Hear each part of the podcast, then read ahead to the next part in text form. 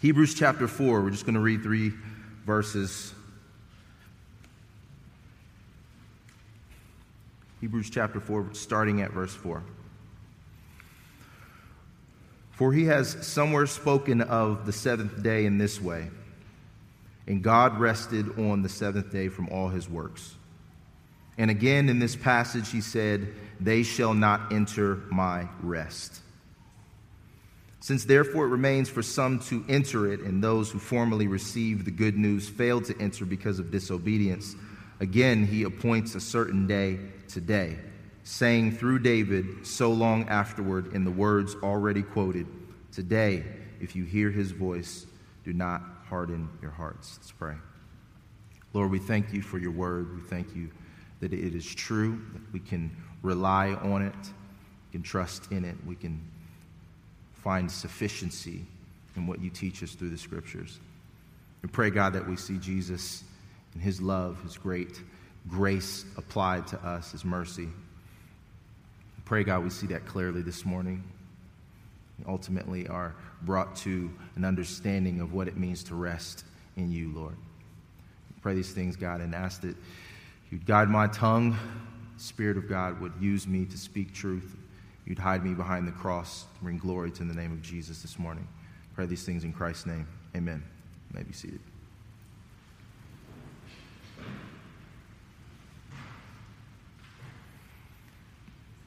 So we've been working through um, the book of Hebrews bit by bit, and we're about four months in, I believe, and, and we're at chapter four, so think we're doing a pretty good job of moving through the text.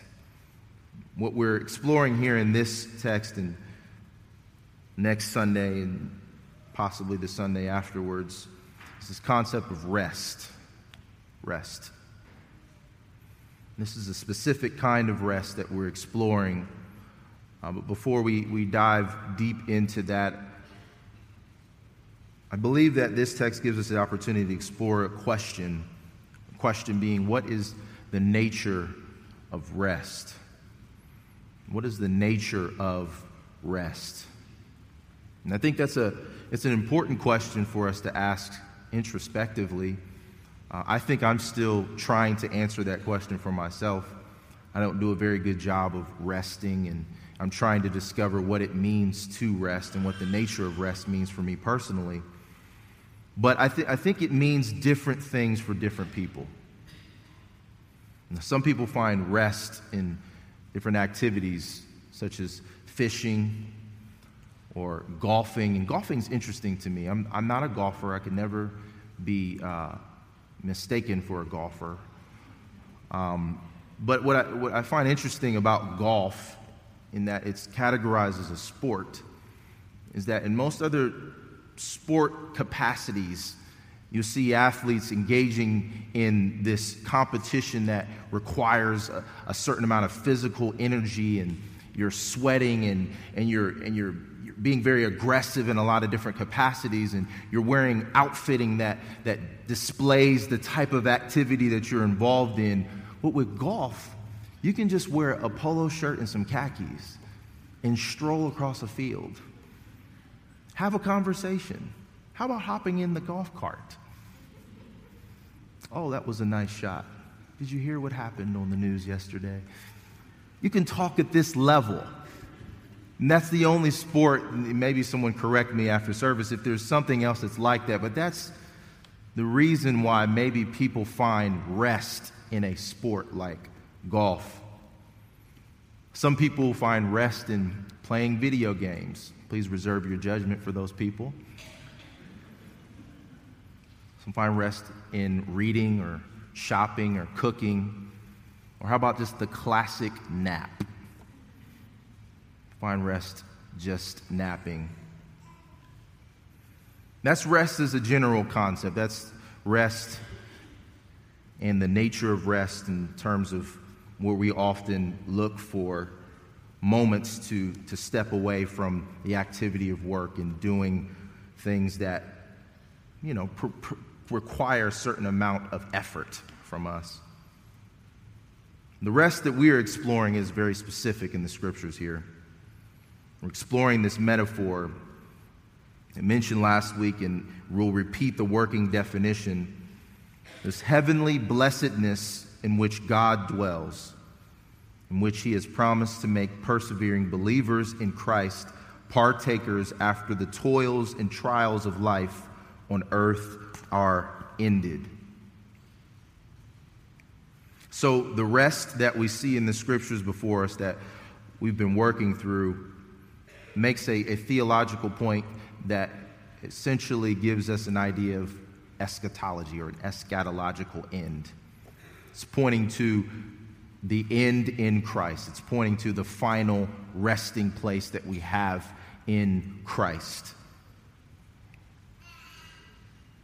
Now, before we, we actually go into what's being communicated here, beginning in verse 4, just take a quick step back into verse 3. Verse 3, I would say verse 3b, so the second portion of verse 3, he quotes again from Psalm 95 As I swore in my wrath, they shall not enter my rest. What's interesting, and I think what is worth emphasis, is the word my, my rest. So we're not just talking about rest in the general sense of, yes, this is the place that we are going to be with Christ, but we're, we're talking about something that God owns, that God takes ownership of. This is his definition. It begins with him, it begins with how he would communicate what rest is. My rest. It's quoting Psalm 95 11. And what we see in this is that God owns and shares his rest with us. It's a rest that He enjoys. And we are invited into this concept of pleasures forevermore as He defines pleasure. To step back again, we, we can assume and, and acknowledge each individual here that rest is a matter of perspective and in this text, as we see that God owns this rest, we're invited to think on something beyond us. There's our idea of rest versus being invited to experience rest with someone who has a lot of money or a lot of prestige or a lot of, of worldly possessions. So there's this personal idea of what is rest for me there is a general concept of what is rest for humanity, and then there is God's rest. So, whatever you feel like you, you're involved in to participate in rest personally, you may experience a different type of rest if you were invited into the mansion of, say, uh, a, a very rich person named Mark Zuckerberg, the, the owner and CEO of Facebook, or if Prince Charles said, Come and visit me in my reality and experience rest as I would define it, you would probably have trouble comparing your concept of rest with theirs. What they do and the activities that they enjoy in their context of rest is very different.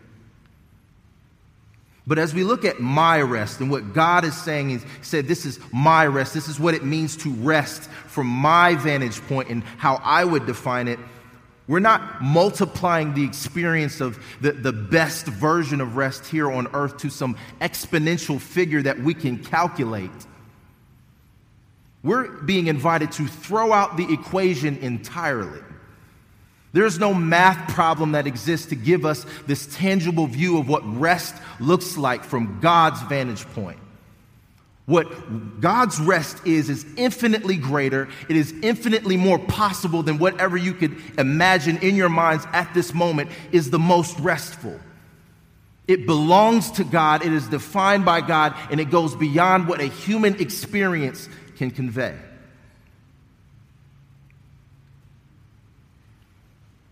So, after laying that foundation, I'm hoping we can engage with this rest in a different way. We're not just talking in something that we could conceive, we need to be listening to what God is telling us.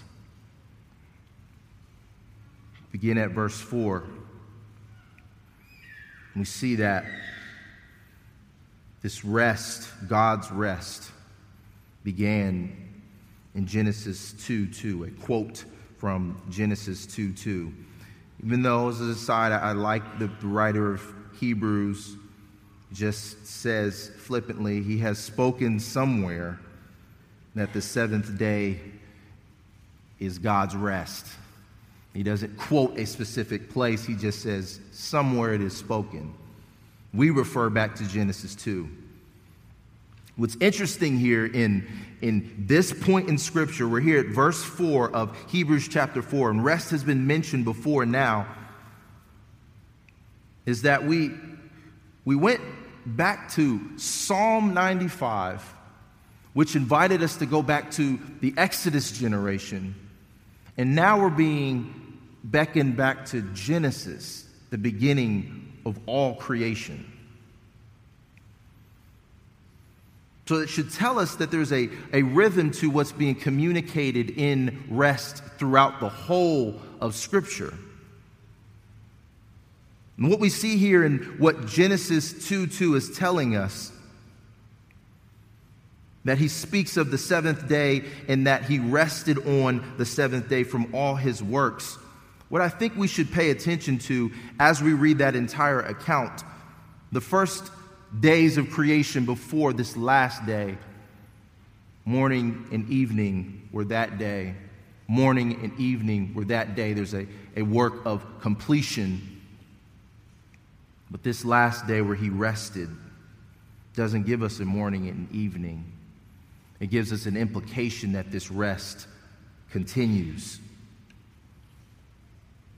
The point that, that I hope that we're seeing in starting in Genesis and progressing to the Exodus generation, coming to the Psalms, and ultimately landing in Hebrews, which continues to speak of something ahead of us, is that there does remain a rest, a full and complete and eternal rest with God.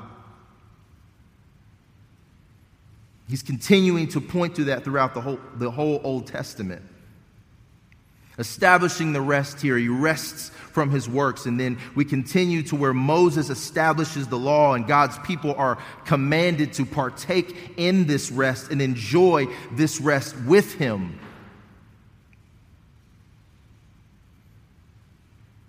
In fact, Moses specifically commands the people of Israel, the people of God, concerning the Sabbath in Exodus 31 17. That the fact that God rested is a sign forever that he rested and was refreshed. That God rested and was refreshed. Now, we may not look at the, the commandments as something refreshing or being invited into something to enjoy with God. But that's the intention. That is what we're seeing the echo throughout Scripture is God saying, Come and enjoy this. Come and take part in this with me.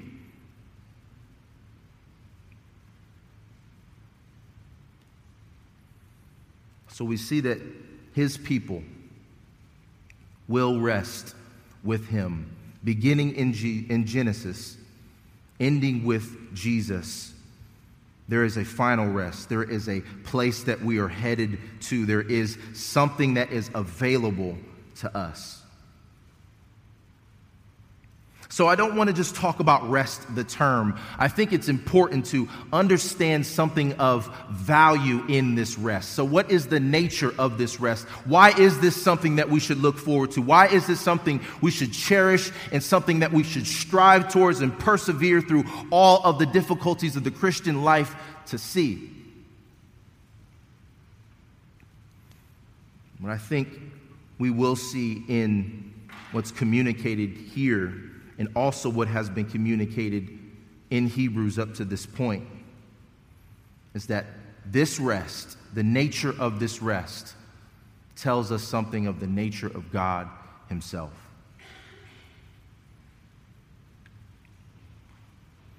The fact that God rests from all of his works, that God rests from all his works back in Genesis, should tell us not that God was tired, not that God had, had really put in too much work to the point where he overexerted himself and he just needed a break from mankind.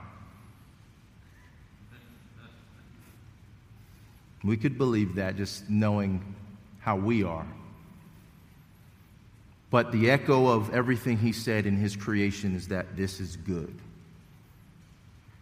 And his rest continues in that reality, in that he was satisfied.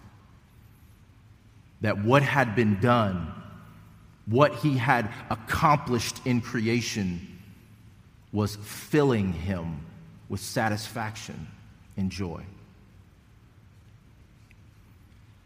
So, God doesn't need us to rest in Him for Him to feel that.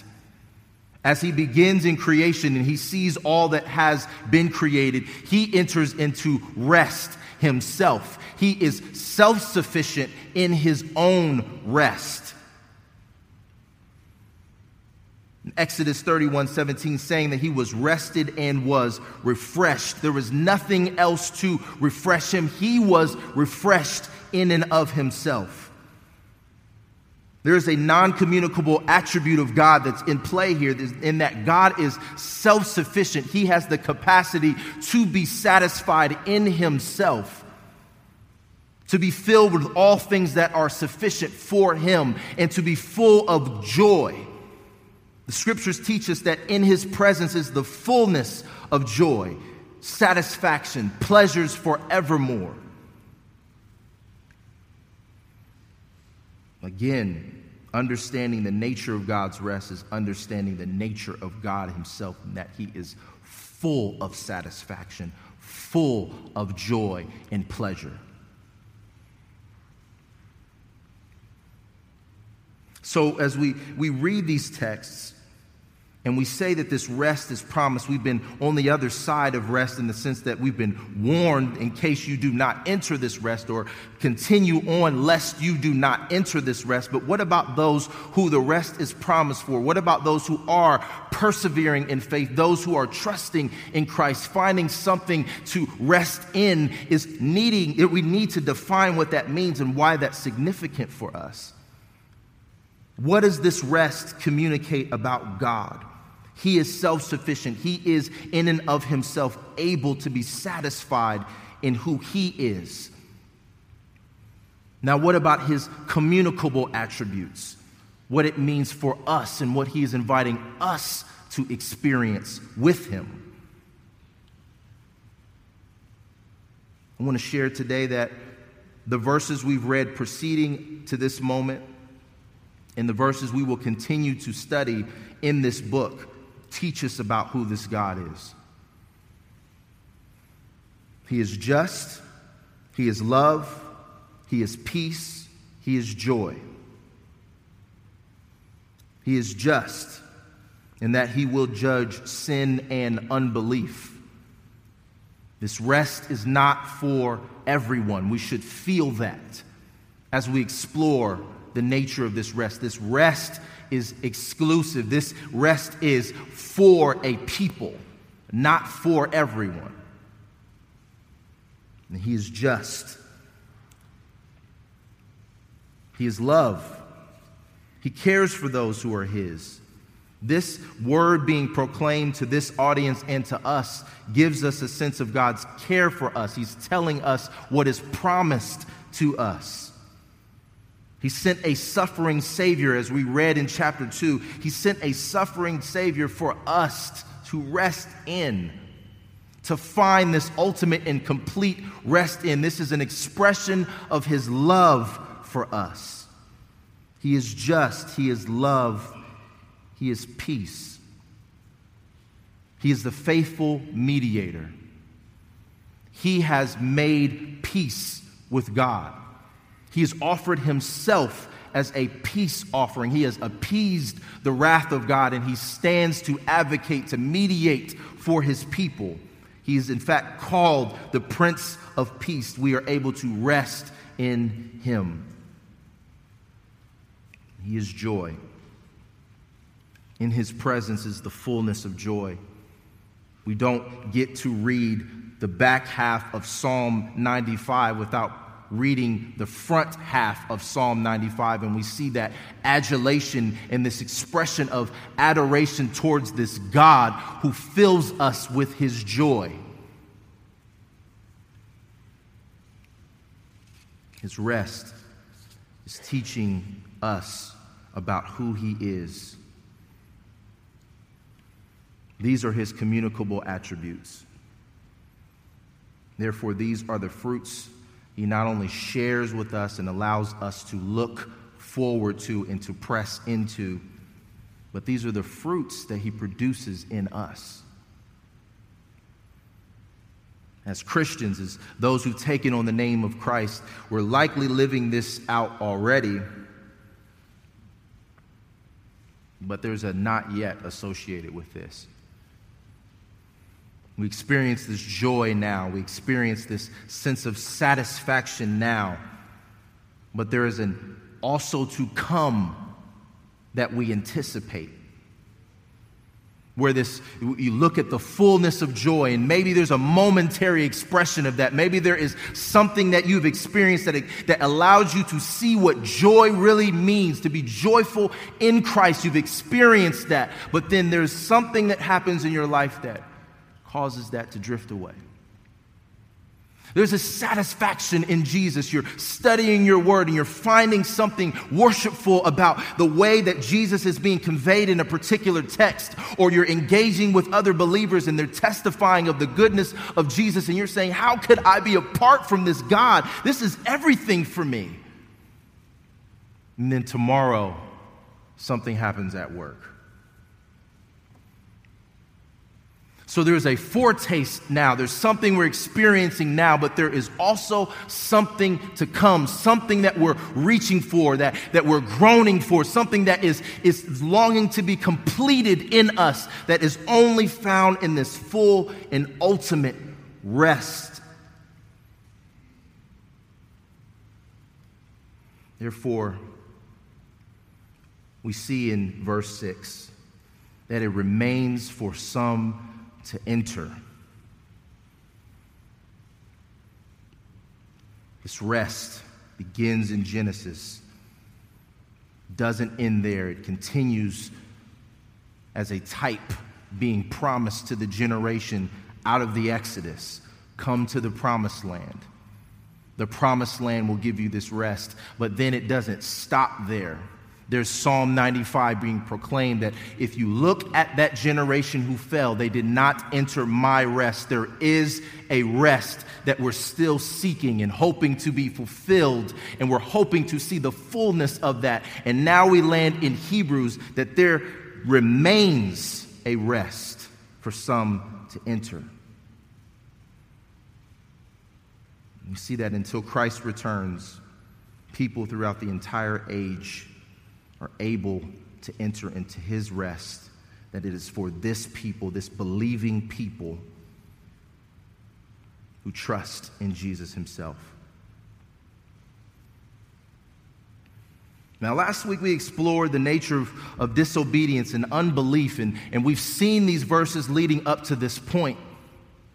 We understand that the disobedience, we should understand that the disobedience is associated with unbelief, not trusting in Christ, trusting in ourselves, being indifferent to what it means to actually follow after Christ, not really having a sense of joy and hopefulness and satisfaction in God, not persevering through the trials of life. That is something associated with those who will not enter into this rest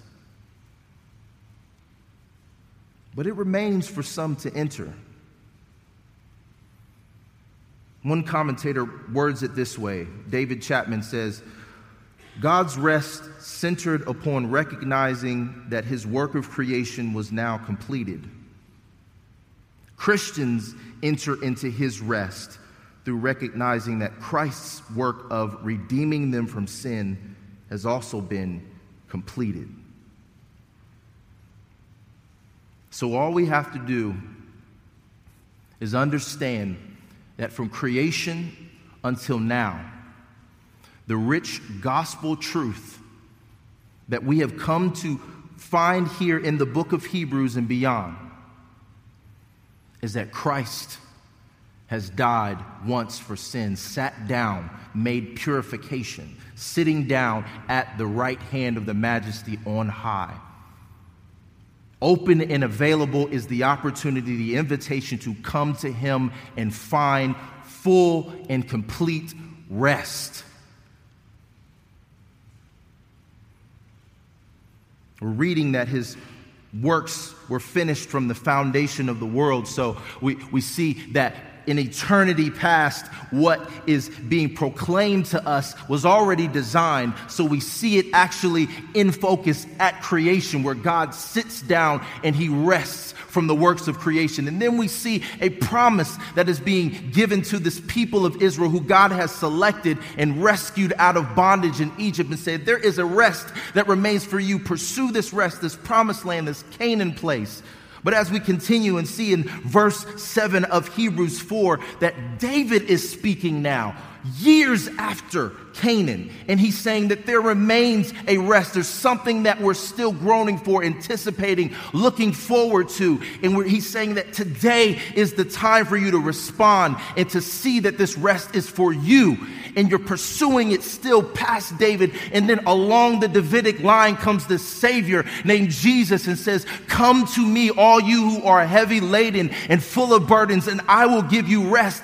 And then he ascends to the most high place after dying for our sins and says, There is a rest. I go to prepare a place for you so that it's culminated in Him forevermore.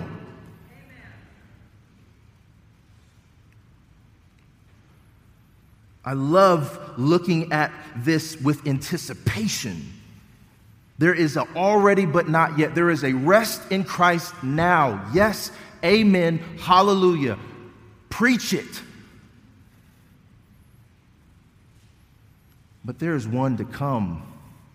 It is not worth comparing with whatever we're wrestling with now.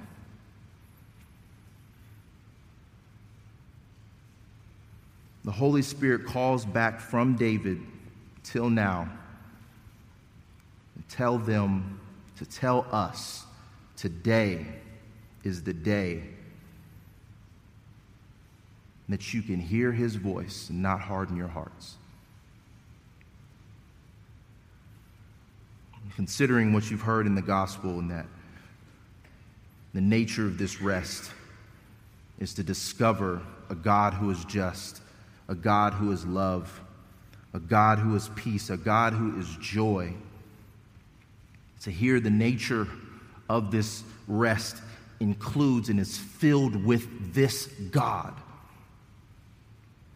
The call is to respond with faith in Christ to place your trust in Christ today.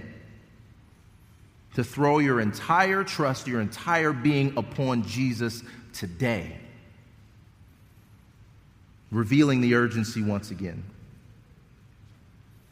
And what we see in the Sabbath of the Old Testament and what God communicates in Genesis is that there is a forever Sabbath in saving faith. And it's even a question of how we treat the Sabbath when we take our Sabbath. Not as just an obligation or command, but an invitation into resting in God, enjoying God. Some days you may think of the Sabbath as a day to get all the chores done. And the Sabbath is a day where, thank God, your office is closed. Sabbath is a day where it's not restful for some of us because there's this exhausting notion of getting your kids ready for church. But he's inviting us into a rest. He's inviting us into an enjoyment of who he is, all of who he is. An acknowledging of what he has taught us about himself, and saying that resting in him is the full and complete work of Christ. Available for us now to respond to today, why it is called today, so that we may enter into the gates of eternity and forever with him. It's fitting for Jesus to say that he is the Lord of the Sabbath. In that everlasting rest can be found in him, and that in him is the rest that we all seek. It's full and it's final. It is a cheap Christianity to just promise things now and say your life is going to get better now, or the circumstance that you're in is going to get better for a time, and not tell them about the full and complete rest and peace that you have knowing that you're going to be with the true and living God. Now, everybody doesn't want that. Some people do just want temporary fixes. But the people of God are only able to persevere knowing that there is something beyond here. This will never satisfy us. And that satisfaction is find, found beyond anything we could experience here. So, to those who know him, who know Jesus, who are persevering currently in the belief that Jesus is Lord and that there remains a rest for all of us to be with him forever, I encourage you to again look at this text and see that there remains a rest chapter 4, verse 6 says, Therefore, it remains for some to enter it. And for those of you who do not know Jesus, I encourage you to read the second half of that verse. Those who formerly received the good news failed to enter because of disobedience. There's an obedience to the gospel because the gospel isn't just good news that we share for you to shrug your shoulders at and say, Oh, thanks for telling me that. But with the good news of the gospel comes a response. Believe in, trust in, put your faith in Jesus. So, to those who do not know him, I say, to know true rest is to know Jesus Christ Seek him while he may be found. Today is the day. If you do not know Jesus, the nature of this rest, the enjoyment of this God who is just, who is love, who is joy, who is peace forever, the nature of this rest is reserved for those who believe. For those who do not believe, this, this rest is not reserved for you.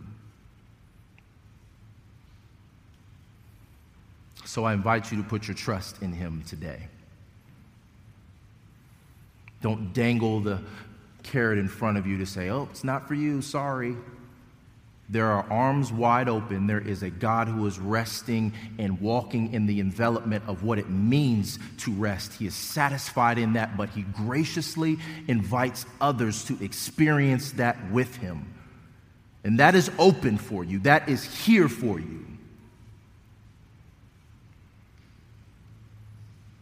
I also want to say that we're, we're going to take communion, and if you do not know Christ, if you are not placing your full trust in Christ right now, today, and you're with us this morning, I want to encourage you to let the elements pass. This is not just a religious activity that we take part in just because you're in a building that's called a church and don't feel like you're not included in something because you, you let the elements pass and then that means that you just can't be friends with or connect with people here. What the invitation for you is, is to take Jesus. Take Jesus himself.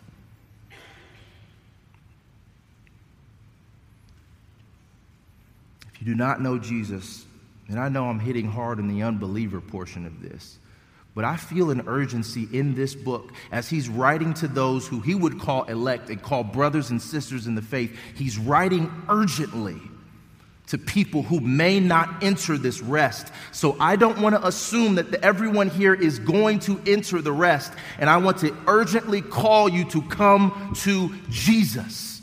Find sufficiency, satisfaction in Him and in Him alone.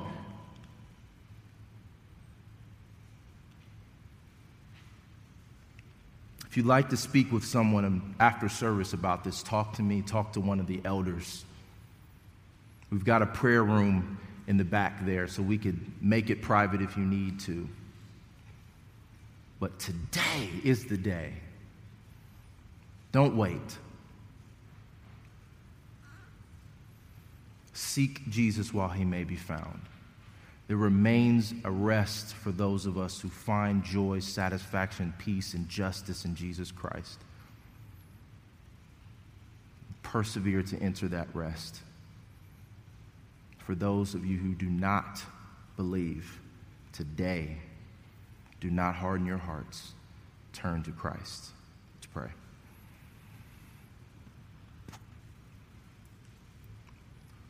Lord, I thank you so much for your word, the power of your word, God, the power of your gospel.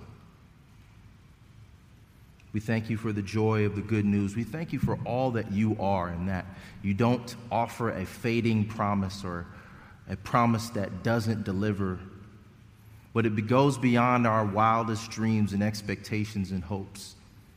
And it puts us in a place of perfection that we could have never designed.